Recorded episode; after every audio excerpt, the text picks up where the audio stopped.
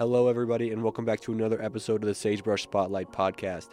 I'm your host, Patrick McNabb, here to recap the most recent news from the Nevada Sagebrush website. As always, don't forget to read all of the articles on the website to give the writers the credit that they're due, as well as in case I missed anything. With that being said, I'm your host, Patrick McNabb. Welcome to the Sagebrush Spotlight.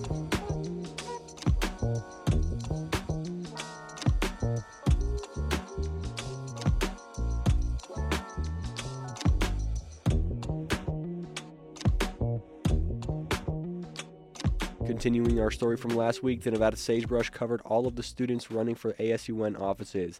If you missed last week's episode, make sure to listen to that one first to hear about the presidential and vice presidential candidates.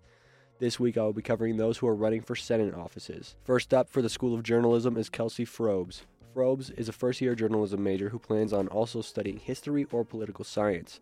In her first semester at UNR, she was a legislative intern for the 90th session and worked on legislation for things like student safety and parking garages. She looks to advocate for equity for all marginalized groups on campus. Next comes the College of Community Health Science. The first candidate for this office is Alia Raygoza, a public health and Spanish double major.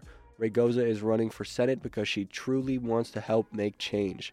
Quote, if I'm appointed, I can be a voice for students of the School of Public Health to get them the resources they need. Running opposite of her is Juliana Girardello. As a senator, Girardello uh, will always put students first. Girardello's main focus is to fix the problems that students have with waitlisted classes. The next Senate seat up for grabs is the College of Liberal Arts with six candidates in total, the first being Leif Acklin looking to make sure that tuition is properly funded to proper facilities to keep students motivated to learn. The next candidate is Joel Martin. Martin is looking to incorporate outreach among the student body, increase transparency with ASUN, and expand support of crucial on campus resources. Next is Cole Sawyer Melkert, who is looking to call attention to the mental health crisis on campus, looking to use ASUN legislative power to expand resources and increase accessibility to all students. He is also looking to divert more funding to liberal arts programs. Next up is Quay Skanke. Skanke is looking to create a more inclusive space for LGBTQ community on campus by pushing for more gender nonconforming bathrooms on campus. Skanke is also looking to fund more underfunded areas on campus such as residential life, housing, and food services.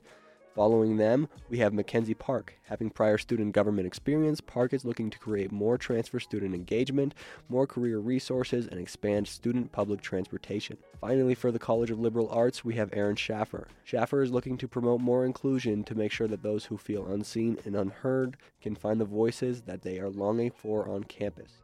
By recognizing diverse students and groups on campus, Schaffer will ensure equity for everyone. Now to the College of Science. The first candidate we have is Adam Ahmed, a third year psychology major. Ahmed is looking to prioritize undergraduate research opportunities and resources. Next is the current senator for the College of Science, Faiza Saleh. If re-elected, Saleh hopes to continue to elevate and promote student voices.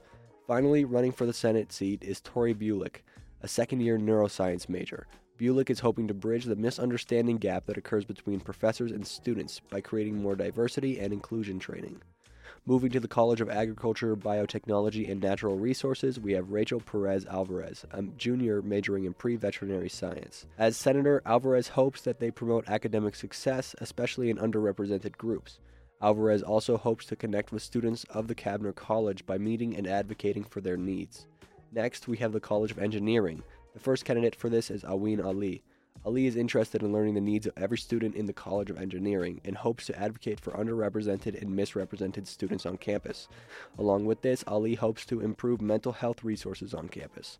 The final candidate for the College of Engineering is Adam Muhammad. Quote, Adam will be the forefront of making informed decisions for his constituents. Muhammad is running for more unity and diversity within the College of Engineering. Running for Senate for the School of Social Work is Taylor Limbacher.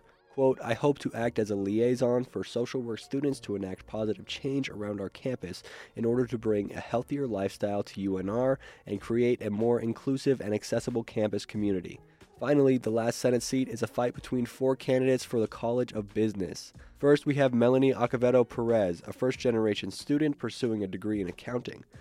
Her goals include promoting financial transparency to students, ensure safety on and off campus, and emphasize the importance of expanding ASUN legal services to students for immigration and citizen status.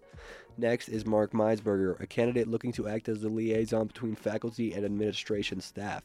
Meisberger is looking to vocalize issues to the highest levels of university staff to work towards realistic solutions. After him is Michaela Mirth, someone who is concerned about safety on campus.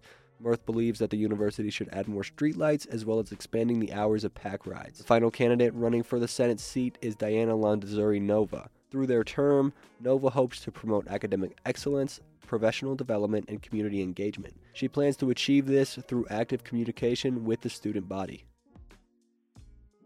With the conclusion of the news section, we're going to be taking a short break to reflect on the news and catch our breath. I'm your host, Patrick McNabb. You're listening to the Sagebrush Spotlight.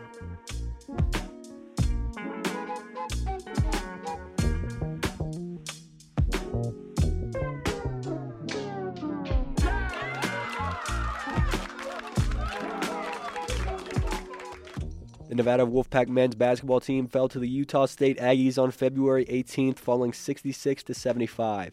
With March Madness and the Mountain West tournament quickly approaching, five teams sit on top of the leaderboard with a record of 20 to 7 or better. Two of those teams are the Nevada Wolfpack and the Utah State Aggies. The Wolfpack got off to a very hot start this game, at some points in the first half leading 21 points up.